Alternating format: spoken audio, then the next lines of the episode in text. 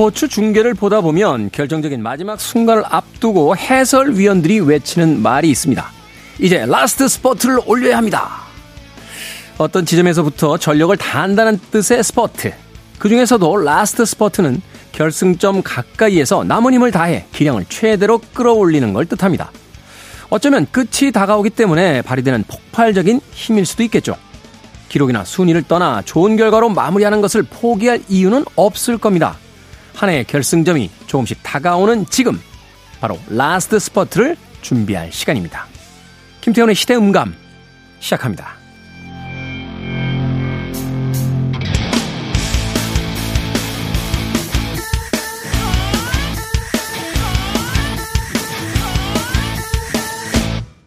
그래도 주말은 온다. 시대를 읽는 음악 감상의 시대음감 김태훈입니다. 결승점 가까운 곳에서 남아있는 힘을 다 쏟아내는 선수들의 모습을 보고 있노라면 막상 중요한 것은 그 출발도 과정도 그 모든 것들을 아우르는 마지막 결승점에서의 최선을 다하는 태도가 아닐까 뭐 그런 생각을 해보게 됩니다. 사실은 이제 경기가 끝나기 직전에 소위 뭐 농구에서는 버저비터 같은 용어를 쓰기도 합니다만 또 축구에서는 극장골이라는 또 단어를 쓰기도 하죠. 그 순위와 승부가 뒤바뀌는 것을 보게 되는데요. 1년의 마지막 라인에 와 있는 물론 이제 11월이니까 12월이 아직 한 달 더 남아 있다라고 여유를 부릴 수는 있겠습니다만 그래도 이 1년의 거의 결승점에 다가와 있는 지금 이제 남아 있는 힘을 다 쏟아 부어야 될 때가 아닐까 하는 생각을 조금씩 해보게 됩니다. 남아있는 힘을 다 쏟아붓기 위해서 남아있는 힘이 있어야겠죠. 과거에 우리나라의 축구팀 감독이었던 어, 히딩크 감독이 예, 정신력이 아니라 체력이 문제다라는 이야기를 했던 기억이 나는데 자 마지막 스포트를 하기 위한 이 정신력을 끌어올리기 위해서도 우리에게 체력이 필요할 것 같습니다. 바쁜 연말이지만 짬짬이 쉬시는 것도 잊지 마시길 바라겠습니다. 김태훈의 시대 음감, 시대 이슈들을 새로운 시선과 음악으로 풀어봅니다. 토요일과 일요일, 일라드에서 낮 2시 5분, 밤 10시 5분 하루에 두 번 방송이 되고요. 한민족 방송에서는 낮 1시 10분 방송이 됩니다. 팟캐스트로는 언제 어디서든 함께 하실 수 있습니다. 자, 1년의 마지막이 되니까 이 음악이 이제 조금 있으면 여기저기서 들려오겠군요. 웸입니다. Last Christmas.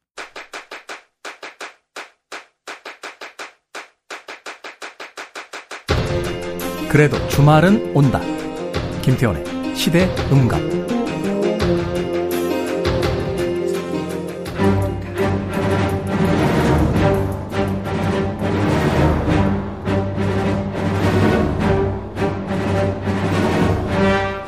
나는 즐길 수 있는 영화보다 상처를 주는 영화에 더 끌린다.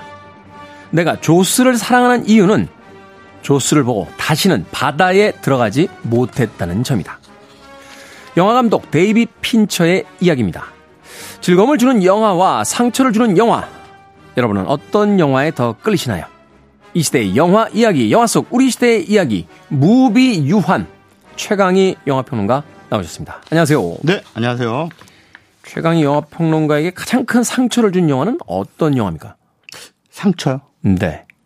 어, 어떤 종류의 상처를 말씀하시는 건지. 그러니까 데이비 핀처는 이제 조스를 보고 나서 음. 바다에 들어가지 못했다. 저도 아. 사실은 조스를 2편부터 봤는데요. 네. 2편 보고서 목욕탕에 들어갈 때도 약간 공포에 음. 떨었던 음. 기억이 나요. 아. 욕탕에 들어갈 때도. 네. 그때는 사실 굉장히 어린 시절이었기 때문에 물만 네. 보면 공포가 올라오던 그런 시절도 음. 있었는데. 네네네. 어. 네. 근데 저는 뭐 그런 그 그런 종류의 영화를 거의 잘 안 보기 때문에요. 예, 뭐 그런 특별히 뭐, 어, 뭐 이건 정말 무섭다 해가지고 자꾸 성, 생각나게 만드는 그런 종류의 영화들은 이미 저 중고등학교 때 다 끝났죠. 공포 영화 이런 거 안 보세요? 이제 직업적으로는 보죠. 직업적으로. 직업적으로는 보는데 그것 때문에 뭐 어, 무서워 뭐 이런 징크스가 생긴다든가 음. 이런 나이는 지났잖아요. 근데 그게 어차피 가짜라는 걸 알기 때문에 가짜라는 걸 알아도 섬찟할 때 있지 않습니까? 섬찟하죠. 음. 아 근데 저는 이제 지난 어제 제가 소개해드린 영화 우리 영화 그 서울의 봄. 네. 이런 영화가 사실은 상처예요. 아. 예, 예, 예. 아, 왜 저런 일이, 저런 어처구니 없는 일이. 그렇죠. 이게 예, 어떻게 예. 보면 이제 전 국민이 다 공통적으로 겪고 있는 뭐 상처일 음. 수도 있고. 그러니까, 저는. 예. 몇 달 전에. 네. 예, 작년이었던 것 같군요. 작년인가요? 일 때문에 이제 태국 영화. 음. 랑종을 보러 갔어요. 아, 예. 랑종을 보기 전까지 그 영화 공포 영화라는 걸 몰랐습니다. 아. 그 다음날 태국 그에 관련된 일을 해야 돼서 음. 늦은 시간에 아이고 영화 봐야지 하고선 랑종을 보러 갔는데 극장에 저밖에 없더군요. 아. 심야에 공포 귀신이 자꾸 나이가 꽤 많이 먹었는데 와 저녁 저녁 늦은 시간에 혼자서 그 큰 극장에 앉아서 공포 영화를 보는데 음. 화면에 귀신이 자꾸 나와가지고 그때 이후로 공포 영화 잘안 봅니다. 야. 태국 영화 지금 그 태국 랑종 그 말씀하시니까 갑자기 태국 공포 영화 한 편이 생각나네요. 그 셔터라고 하는 작품이 셔터. 있는데 셔터. 음. 왜냐면 카메라에 누가 이렇게 사진을 찍는데 사진 안에 왜 그 유령이 이렇게 같이 찍히는 그런 현상이 있지 음, 않습니까? 음, 네. 그걸 이제 모티브로 한 영화인데 어 그게 이제 귀신이 출몰하는 것도 대단히 창의적인 방식으로 좀 출몰 해야 그렇죠. 예, 예. 그래야 이 관객들한테 기- 음, 아주 어마어마한 공포감을 음, 심어주거든요. 예를 들면 링 같은 경우에는 TV에서 기어 나오잖아요. 그거는 정말 충격이었어요. 예, 예, 네. 예. 그거를 이제 또 약간 좀 오마주를 바쳤다고 표현하는 게 좋을 것 같아요. 김지훈 감독의 그 어, 장화홍련 같은 데에서는 이제 장롱에서 기어 나옵니다. 아. 예. 기어 나오는 그 포즈는 똑같아요. 링하고. 음, 음, 음. 예. 그걸 베꼈다라고 하면 또 김지훈 감독에 대한 예의가 아니기 때문에 오마주다 이렇게 얘기를 하겠습니다. 그럼 귀신이 걸어다니는 장면은 여러 개 있는데 그럼 다 베낀 거예요? 그렇죠. 그렇죠. 근데 셔터에서는 어 이거는 대단히 충격적인데 뭐 너무 오래전 영화니까 사실 제가 말씀드려도 괜찮을 것 같아요. 어 그 뭐라 그러죠? 어 어른들이 왜 자기 아이들 어, 어깨 위에 코대기. 아, 어깨 위에 목마. 이렇게 목마, 목마 목마. 귀신이 그렇게 앉아 있어요. 사람 목이 근데 정말 깜짝 놀랐어요, 그건. 도마 너무 무섭더라고요, 그거는. 어. 예, 예. 저도 사바한가요? 그 영화 예, 봤을 때. 예. 그 천장씬 보고서, 어우, 뭐 약간 네, 섬찟했던 기억이 나는데. 네. 자, 오늘 공포 영화를 이야기하는 건 아니고요. 음. 자, 이야기를 하다 보니까 이런 이야기가 이제 진행이 됐습니다. 음. 자신에게 이제 상처를 주는 영화에 더 끌린다는 이 데이비 핀처의 이야기는 그러니까 뭔가 자극을 해주고 뭔가 새로운 생각을 만들어주는 영화를 이제 좋아한다. 아마 그런 뜻이 되지 않을까 하는데. 네네. 자, 그렇다면 오늘은, 어, 또 일상에 무엇인가 생각할 거리를 던져주는 영화들을 만들어 온 감독들 중에서 어떤 감독의 작품들을 만나 봅니까? 근데 제가 앞서서 그, 어, 상처를 주는 영화를 가지고, 어, 어제 소개해드린 지금 극장에서 한창 상영 중인 서울의 봄 얘기를 잠깐 했는데, 네. 그런 류의 영화가 상처를 주는 이유는, 어, 정의가 패배하기 때문이겠죠. 그렇죠. 예, 예. 우리가 이제 가슴 속에 남는 거죠. 네네. 그, 이렇게 정의가 승리하기를 원하지만 많은 관객들이. 예, 그래서 또 영화도 뭔가, 음, 권선징악적인 음. 그런 결말을 보고 싶어 하는데 또 현실은 그렇지 않으니까 역사적으로 봤을 때도 악당이 승리하는 경우들 대단히 많고 어, 그런데 그런 차원의 영화를 대한민국에서 가장 잘 만드는 감독이 아닐까 네. 이런 생각이 들고 또한 또 현역 감독들 가운데 우리 지금 현재 어, 영화를 찍고 있는 현역 감독들 가운데 가장 나이가 많으신 분이에요. 아, 그런가요? 예, 정지영 예. 감독님이? 예, 예. 정지영 감독. 어. 오늘 제가 명감독 열전으로 소개해드릴 영화는 아, 예, 정지영 감독인데 이분이 어 7순이 넘었어요.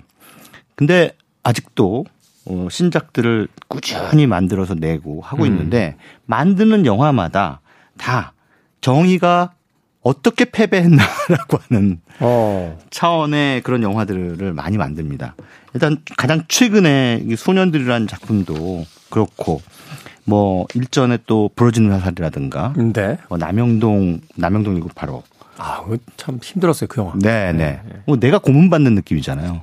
막 그 현장에서 같이 비명 소리를 듣고 있는 듯한 그런 느낌이 들어서. 네, 네. 어. 그리고 뭐 90년대에 나왔던 뭐 하얀 전쟁, 남부군. 그러니까 한국 현대사에 있어서 우리가 비극들을. 꼭, 예, 짚고 넘어가야 할 이야기들인데 어 두루뭉술하게 얘기하면은 뭐 이념 전쟁의 한가운데서 어떤 개인들이 어떻게 억압받고 상처를 받았는가. 라고 하는 차원에다가 초점을 맞추긴 합니다만 이걸 또 앞서 말씀드린 그 맥락으로 가장 어 단순화해 본다면 정의는 어떻게 패했는가? 아, 네. 왜 패하는가? 네. 뭐 이런 부분에 대해서 이제 고발성 영화들을 많이 만들었던 그런 감독이고 꾸준히 그런 부분에 대한 관심을 또 가지고 있는 데다가 영화를 대충 만드는 분이 아니라 음. 어, 한편 한편 대단히 그 작품성 높은 영화들을 선보여 왔기 때문에 한국 영화계에서는 상당히 보석 같은 존재다. 네. 어, 그렇게 소개를 해드릴 수 있을 것 같습니다. 일단은 이렇게 나이가 어, 많은 감독이 현역으로서 계속 영화를 만들 수 있다는 게 참 좋은 것 같아요. 네, 그렇죠. 뭐 헐리우드 같은 경우는 뭐 90이 넘은 그 클린트 이스트우드가 예, 예. 물론 이제 최근에는 감독 은퇴를 선언하긴 했습니다만 네, 네, 뭐 그런 감독들 스필버그도 뭐 이미 나이가 엄청나게 많은 감독이 됐고요. 네. 네, 그렇죠. 어, 그런 어떤 나이 든 감독들과 이제 젊은 감독들의 어떤 작품 세계들이 어우러지면서 여러 가지 볼거리들을 만들어 주는데 음, 음. 이상하게 우리나라는 과거에 굉장히 화려한 어떤 그 필모그래피를 가지고 있는 감독님들인데도 네, 네. 그 연출 기회를 거의 못 잡으시는 것 같더라고요. 그렇죠. 그런 이유 가운데 하나가 그 예전에 사실은 한국 영화 특히나 한국 영화계 같은 경우에는 도제식 시스템 그 연출부 막내부터 이렇게 쭉쭉쭉 올라가서 나중에 네. 감독이 되는 예, 그런 시스템이 많았는데 이제 2000년대 이후부터는 뭐 영화 아카데미라든가 뭐 이런 어 이게 이게 영화를 따로 공부하고 그러니까 흔히 우리가 시체말로 가방끈이 길다 뭐 이런 표현도 음, 음. 하는데 그런 감독들이 대거 충무로에 진입을 하면서 영화 제작 현장의 분위기가 완전히 바뀐 거죠. 네. 시스템 자체가 바뀌었어요. 근데 이제 그 90년대 전에 영화를 찍던 분들은 이 제왕적 그 영화 감독.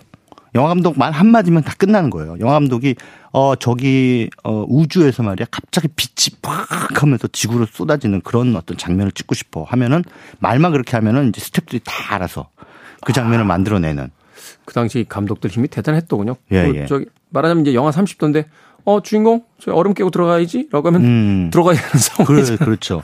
뭐 예를 들어 뭐 예를 들어서 일본 같은 경우에는 뭐 야마다 유지라는 감독이 저 호수물에서 뭔가 밑에서부터 그 빛이 쫙 이렇게 뭐 수면을 비치는. 근데 음.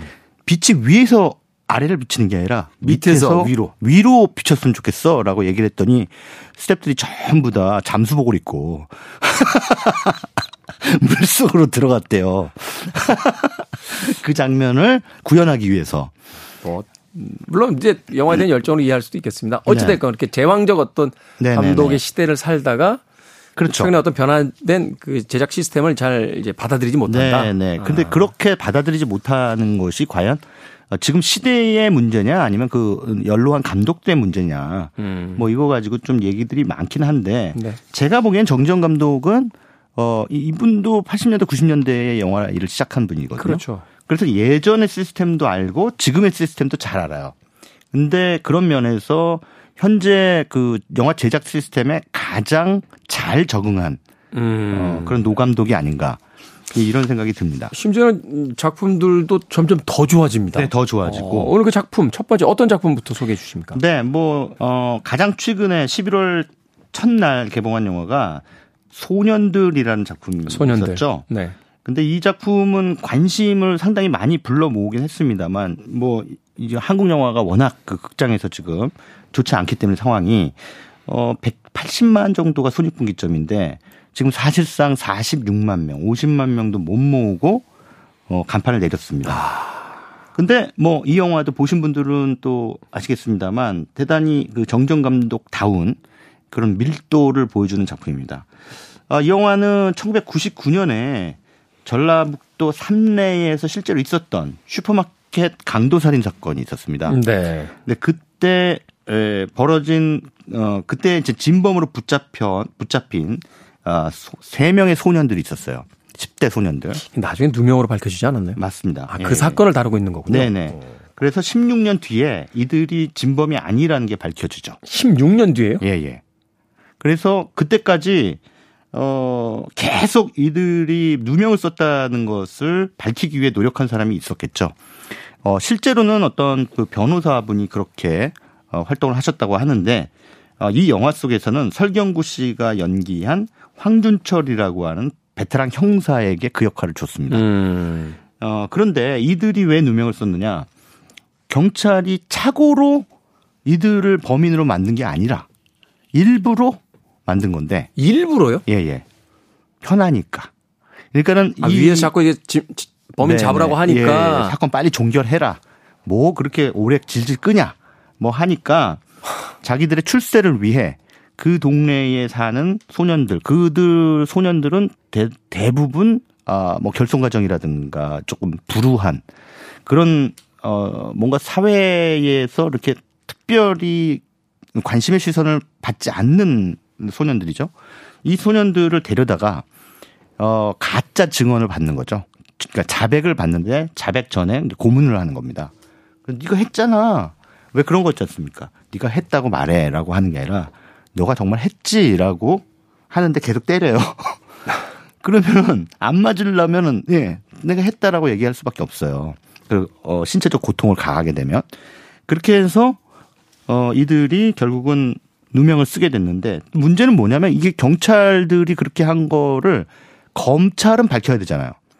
뭔가 증거가 제대로 없고 예, 예, 하니까 이거 이상하다 이거 소수사 제대로 한 거 맞냐 하면서 해야 되는데 당시 검찰도 그냥 그냥 그렇게 넘어갔다는 거죠. 아, 뭐 이렇게 진실을 밝히자 밝히고자 하는 어떠한 노력도 없이 그냥 편의적으로 소년들을 진범으로 해서 결국은 사법부에서 예, 재판을 받고 어, 감옥살이를 하다가 재판도 그러면은 유죄로 인정했단 말이에요. 네네 그렇죠. 왜냐하면 어 검, 경찰이 수사 자료 그리고 검찰에 또 그것을 확증하고 그러면 사법부로서는 이걸 뒤집기가 굉장히 어려워요. 현장에 자기들이 나가서 뭐 사, 상황을 보지 않는 이상은 그 검찰이 기소 자료가 있지 않습니까? 네. 그 기소 자료가 설득력이 있다. 게다가 자백을 했다라고 한다면 사법부가 그걸 뒤집을 수는 없죠.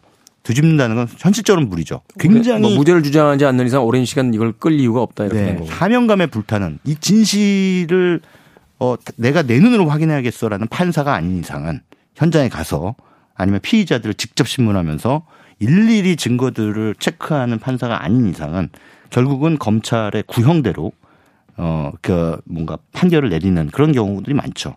어, 이 경우도 그렇습니다. 이게 실제로 일어났던 일이고 어 그래서 어 영화는 이 정정 감독은 이런 일이 도대체 왜 일어나는가 라고 하는 것을 아주 세밀하게 그때 당시의 상황을 재구성하면서 물론 어 설경구 씨는 허구의 인물입니다. 이 영화 속에서. 네. 이 설경구 씨라고 하는 인물이 그러니까 이 황준철 형사라는 인물이 있기 때문에 우리가 참고 이 영화를 볼 수 있는 겁니다. 안 그러면 이제 화병이 나는 거예요. 예, 정의 구현을 하는 허구의 인물이 있, 기 때문에 영화를 우리가 참고 볼 수가 있는 거예요. 정의는 구현되지 않았거든요. 그러니까는 어, 이 영화를 통해서나마 우리가 화병을 억제하면서 어, 그 영화를 이제 볼 수가 있는데 에, 이런 그 문제 제기를 하는 대단히 불편한 영화입니다. 사실은. 그런데 필요한. 음. 근데 정정 감독은 이런 필요하고도 불편한 영화를 항상 만들어 왔고 최근에도 이런 소년들이라는 작품을 통해서 어 역시 그 그의 문제 의식, 그 일관된 태도 이런 것들을 이제 이 영화를 통해 다시 한번 입증하고 있습니다. 네. 생각해 보니까 이 사건 뉴스에서 보도됐던 기억이 나는군요. 그 십몇 년 만에 이제 누명이 벗겨지면서 국가를 대상으로 이제 그 손배소들이 청구를 했던 네, 그런 네, 사건으로 기억을 하는데 네. 어떻게 우리를 보호해 줄 거라고 믿었던 어 국가와 그 국가의 권력 기관이 이, 이 국민들을 누명을 씌워서 감옥에 보낼 수 있는지 음. 아, 그런 시대가 다시 반복돼서는 안 되겠죠. 자, 음악 한 곡 듣고 와서 계속해서 이야기 나누도록 하겠습니다. 아, 정정 감독의 이제 소년들 최신작 소개해 주셨는데 블러의 곡 중에서요. Girls and Boys 듣습니다. 블러의 음악 중에서 Girls and Boys 듣고 왔습니다. 자, 영화평론가 최강희 씨와 함께하는 이 시대의 영화 이야기, 영화 속 우리 시대의 이야기, 무비 유환. 오늘은 명감독 열전, 정정 감독의 소년들 최신작 소개를 해 주셨습니다. 자, 또 다른 작품, 어떤 작품 소개해 주시겠습니까? 네, 2011년에 나온 영화고 이 작품은 대단히 흥행도 잘 됐습니다. 340만 명이 넘은 340만 예, 명. 예. 영화의 내용에 비하면 정말 흥행이 잘 된 거예요. 음. 부러진 화살이라고 하는 작품. 굉장히 유명하죠. 화살. 예, 네. 예, 예. 그, 이 부러진 화살의 주인공은 안성기 씨인데요. 사실 저는 안성기 씨를 가장 영화적으로 잘 활용하는 감독이 정지영 감독이라고 생각합니다. 아. 이 안성기 씨가 좀 뭐랄까 우리나라에서는 좀 국민 배우라는 그 수식어를 많이 달고 다니는데 네. 어 뭔가 조금 어눌한 발성감을 가지고 있어요. 사실은 그 예. 바- 에, 발성으로서는 그렇게 높은 평가는 못 받고. 계시죠. 탁 트인 목소리가 아니에요. 음, 네, 약간 약간 속으로 약간 먹는 먹어요, 먹어요. 그래서 사실은 잘못 들으면은 어 대사가 잘 안 들리는 그런 상황이 배우로서는 사실은 컴플렉스라고 할 수도 있는 부분인데 네. 오히려 그렇기 때문에 바로 그러한 어이 배우로서의 자산이 정지영 감독이 부러진 화살에서 이 역할을 맡겼을 때 훨씬 더 잘 어, 효과적으로 캐릭터를 구현하게 되더라고요. 이 여기서 이제 교수로 등장하죠. 그 안성기 씨가 네. 부당 해고된 교수입니다. 그래서 자신의 부당 해고를 이제 취소시켜 달라라고 하는 재판을 하게 되는데 그 소송에서 공정한 재판을 안 하는 거예요. 학교 측에 뭐 어떤 편을 자꾸 들어주고 어 그렇게 되니까 이제 안성기 씨가 화가 난 거죠. 그냥 화가 난 게 아니라 어마어마하게 화가 나서 그냥 찾아가면 될지도 모르는데 석궁을 이게 실제 있었던 일입니다. 이것도 실제 뉴스에 보도가 됐었죠. 예, 예, 예. 석궁을 들고 가서 이제 이게 바로 이제 이른바 석궁 테러 사건이 되는 거죠. 음. 근데 석궁 테러 사건의 예, 뭐랄까 그 진실이 뭐냐? 실제로 그러니까 여기서 이제 안성기 씨는 어떤 위협을 하기 위해서 가져간 거지. 어, 실제로 그 저 사람을 내가 이거를 위, 위해하려고 음. 어, 뭐 죽이거나 상처를 입히기 위해서 가져간 게 아니다라고 했는데 이거는 이제 사법부 입장에서는 있을 수도 있어서는 안 될 일인 거예요. 어떻게 어떻게 그 피의자가 피고인이 자신의 재판에 불만을 품고 해당 판사를 찾아가서 석궁을 가지고 가가지고 쏠 수 있겠느냐? 그러면 어떤 판사가 겁나 가지고 제대로 된 공정한 재판을 할 수 있겠느냐? 이건 사법 시스템에 대한 도전이다. 도전이다. 보는 거군요. 예. 네. 근데 바로 이제 이, 이, 이 영화는 바로 그 부분에다가 초점을 맞춥니다. 사법 시스템에 대한 도전이라고 하는 마, 이 마인드 때문에 사법부가 정당한 판결을 내리지 않고 오히려 편견으로 가득 차서 피고인을 완전인 범인으로 몰아가는 거. 이거는 과연 정당하냐? 그러니까 사법부에 대해서 도전을 하는 테러도 정당하진 않지만 그 개인의 개인에게 사법부에 대한 괘씸죄를 적용해서 플러스 알파의 어떤 형량을 이제 예, 형량을 주려고 하는 어 그런 부분은 과연 정당하냐라고 하는 질문을 던지고 있는 거죠. 음. 이거 좀 굉장히 의미심장한 질문이에요. 예. 그러니까 개인과 사법부의 관계. 앞서서 제가 소개해드린 소년들이라는 영화는 개인과 공권력의 관계. 아, 도대체 정의를 구현한다는 공권력이 어떻게 이렇게 힘없는 아이들을 범인으로 몰고 갈 수가 있지? 도대체 왜 이런 현상이 벌어지는 거야? 라고 하는 문제 제기라면 부러지는 화살은 사법부가 진짜 어떤 딱 그 정확한 어떤 저울 왜 그렇지 않습니까? 어떤 사법부 같은 데 가면 이렇게 저울을 상징으로 들고 있잖아요. 그 눈을, 눈을 가리고 여신이 예, 예. 어, 편견 없이 이제 네네네. 공정함의 어떤 예, 예. 상징으로서 그렇습니다.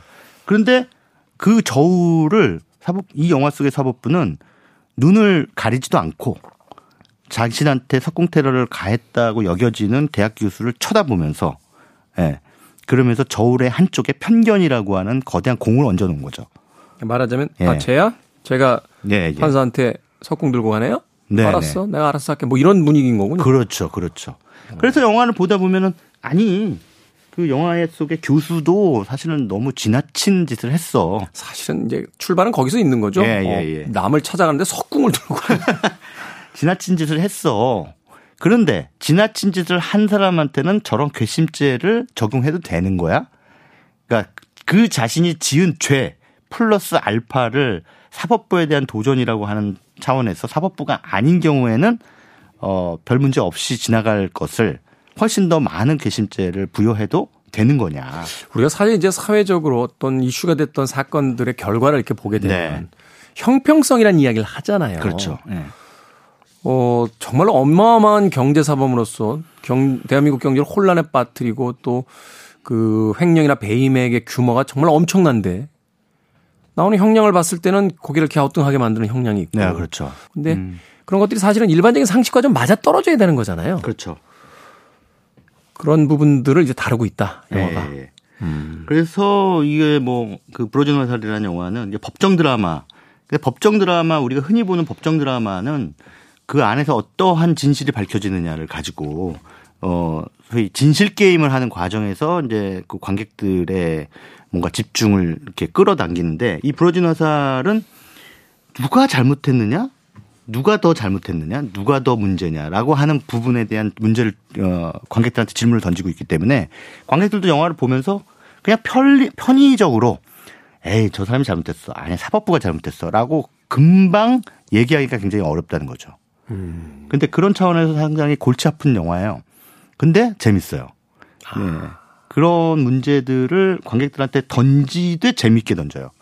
그래서 마치 그 서울의 봄이 참 씁쓸한 장면이지만 재밌게 그걸 재구성하듯이 아, 이 영화도 영화 보는 쾌감을 안겨주면서 어, 영화 끝나고 나서 묵직한 여운을 가슴에 안게 만드는 그런 작품입니다. 네. 사실 이제 이 정지영 감독의 이제 복귀작이었고 음. 이 작품을 통해서 이제 다시 아 정지영 감독의 어떤 문제 의식이 현재도 분명히 유효하다 하는 평과 함께 이제 계속해서 이제 다음 작품들을 만들 수 있는 어떤 그런 발판을 만들었던 작품이기도 하죠.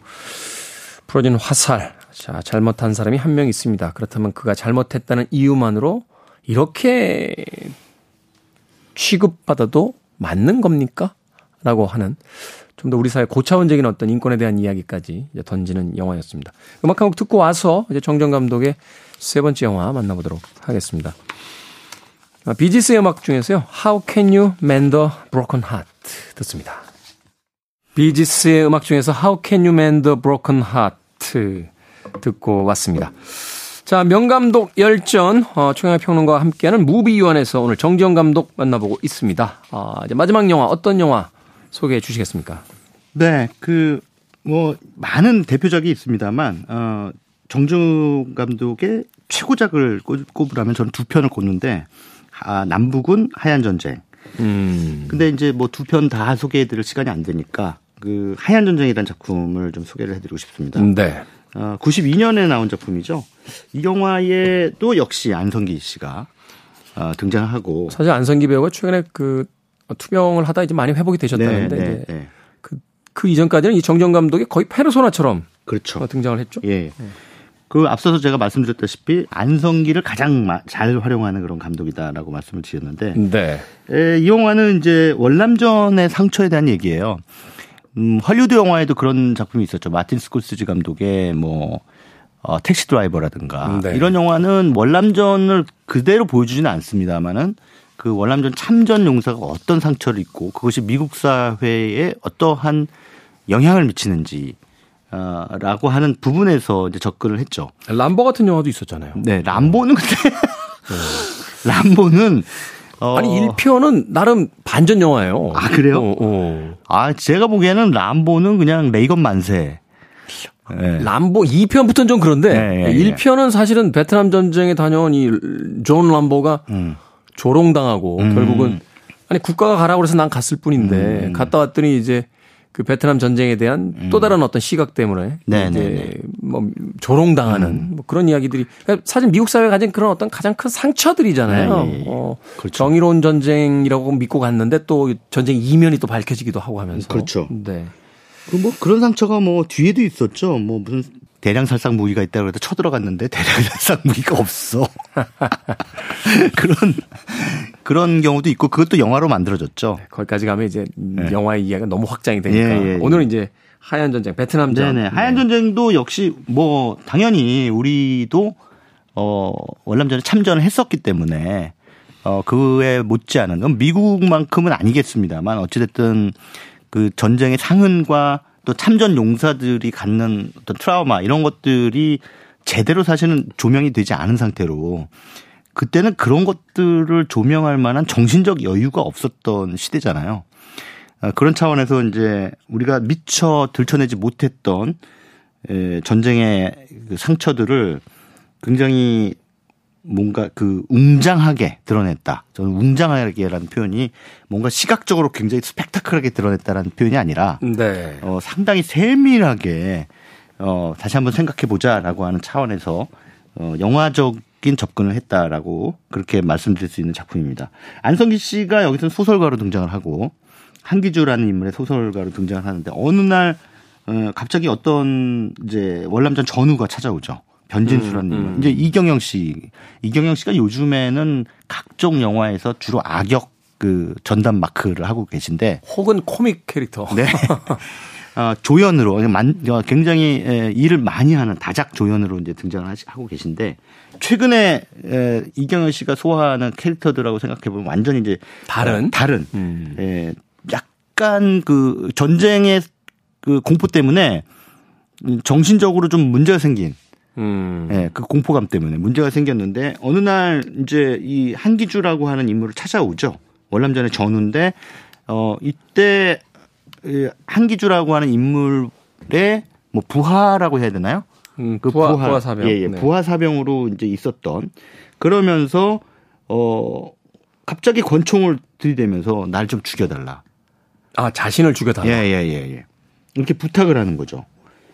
근데 알고 봤더니 이 두 사람은 같은 소대에 있었는데 월남에서 치렀던 전투가 있었고 그 전투 끝에 마지막으로 일곱 명이 살아남거든요. 네. 다 전사하고 그 중에 하나예요. 근데 그 그렇기 때문에 어 이 사람은 그 전투 그 자체에서 오는 공포감 플러스 어 사랑했던 전우들이 다 죽어가는 모습을 봐야 됐던 그런 상처 이거를 동시에 안고 살아가는 거죠. 한국에 돌아왔습니다만 도저히, 도저히 일상으로 복귀가 안 되는 거예요. 근데 이 안성기 씨가 연기한 한기주도 그 마음을 충분히 이해하죠. 음. 어, 자기도 그런 어떤 고통을 당했으니까. 그래서 이것을 이제 아, 저 사람을 어떻게 할 것인가. 어, 자기 변진수를 어떻게 할 것인가. 막 하는 가운데 영화는 그때 이제 월남 뜨거운 월남전 당시에 이들이 겪었던 현장으로 관객들을 안내합니다. 도대체 네. 무슨 일이 그때 있었던 건가? 과거로 이제 플래시백이 네, 플래시백으로 이제 월남전 현장으로 가는데 이때까지 한국 영화에서 월남전을 재구성한 작품이 없었어요. 음. 그러니까 이렇게 디테일하게 보여준 작품이 없었단 말이에요. 어, 할리우드 영화 같은 경우에는 뭐 지옥의 묵시록이라든가 우리가 많이 알고 있던 월남전 영화들이 있었습니다만 한국 영화가 이렇게 본격적으로 베트남전을 조명한 경우는 없었습니다. 근데 이제 보면은 대단히 어 지금 보더라도 와 저런 전투 씬은 지금도 만들기 힘들겠다. 전쟁 씬 이라든가 이런 것들을 상당히 효과적으로 잘 만들어서 리얼하게 잘 만들었습니다. 근데 그것만으로도 전쟁 영화, 한국 전쟁 영화에서의 그 기념비적인 작품 이로 또 평가를 받고 그 안에 어 성찰적인 예, 그런 메시지도 녹여냈기 때문에 음, 단순히 그냥 잘 만든 전쟁 영화 이상의 성취를 이 하얀 전쟁이라는 작품이 에, 만들어냈다 그렇게 평가를 할수 있겠죠. 과거의 전쟁 영화라고 하면은 이제 적과 대치하는 아군 그래서 절대적인 어떤 악과 대치하는 우리 선 음. 그래서 이분법적인 사고 속에서 네. 승리를 이루고 음. 그래서 감동을 받으면서 네네. 그 극장을 나서게 만든 이제 그런 영화들이 주류였다라면 네. 정정 감독의 하얀 전쟁은 그 베트남 전쟁에 대한 상처와 그 전쟁을 통해서 이제 파괴되어 간 한 인간들에 대한 이야기를 이제 다루고 있다는 점에서 굉장히 이 전쟁 영화의 현대적인 어떤 시각을 제공하는 그런 최초의 감독 중에 한 명이라고 볼 수 있겠네요. 음, 그렇죠. 어. 네, 그렇습니다. 이 작품 말고도 뭐 간단하게 언급하자면 그 앞서서 1990년에 만들어진 남부군이라는 작품인데요. 네. 어, 물론 이제 이게 이제 빨치산, 아, 빨치산의 이야기를 담고 있습니다만 그 남북 이념 전쟁의 가운데 이념 대립의 가운데서 사실은 어떤 편에 들든 희생당할 수밖에 없는 예, 그런 상황을 아주 효과적으로 영화적으로 잘 보여주고 있는 작품이라고. 주로 이제 거대한 역사 속에서 어, 선택을 강요받고 또 거기서 파괴되어가는 한 개인 그 인간의 네. 문제를 이제 주로 자신의 작품의 주요한 소재로서 사용을 해왔다라고 네, 예, 예. 소개를 해주셨습니다. 자, 오늘 명감독 열전 무비 유한에서 정지영 감독의 작품들 만나봤습니다. 최강의 평론가와는 여기서 인사드리겠습니다. 고맙습니다. 예, 감사합니다. 저도 끝 인사드립니다. 오늘 끝곡은 디퍼플의 음악 중에서요. 솔저 포춘 준비했습니다. 지금까지 시대음감의 김태훈이었습니다. 고맙습니다.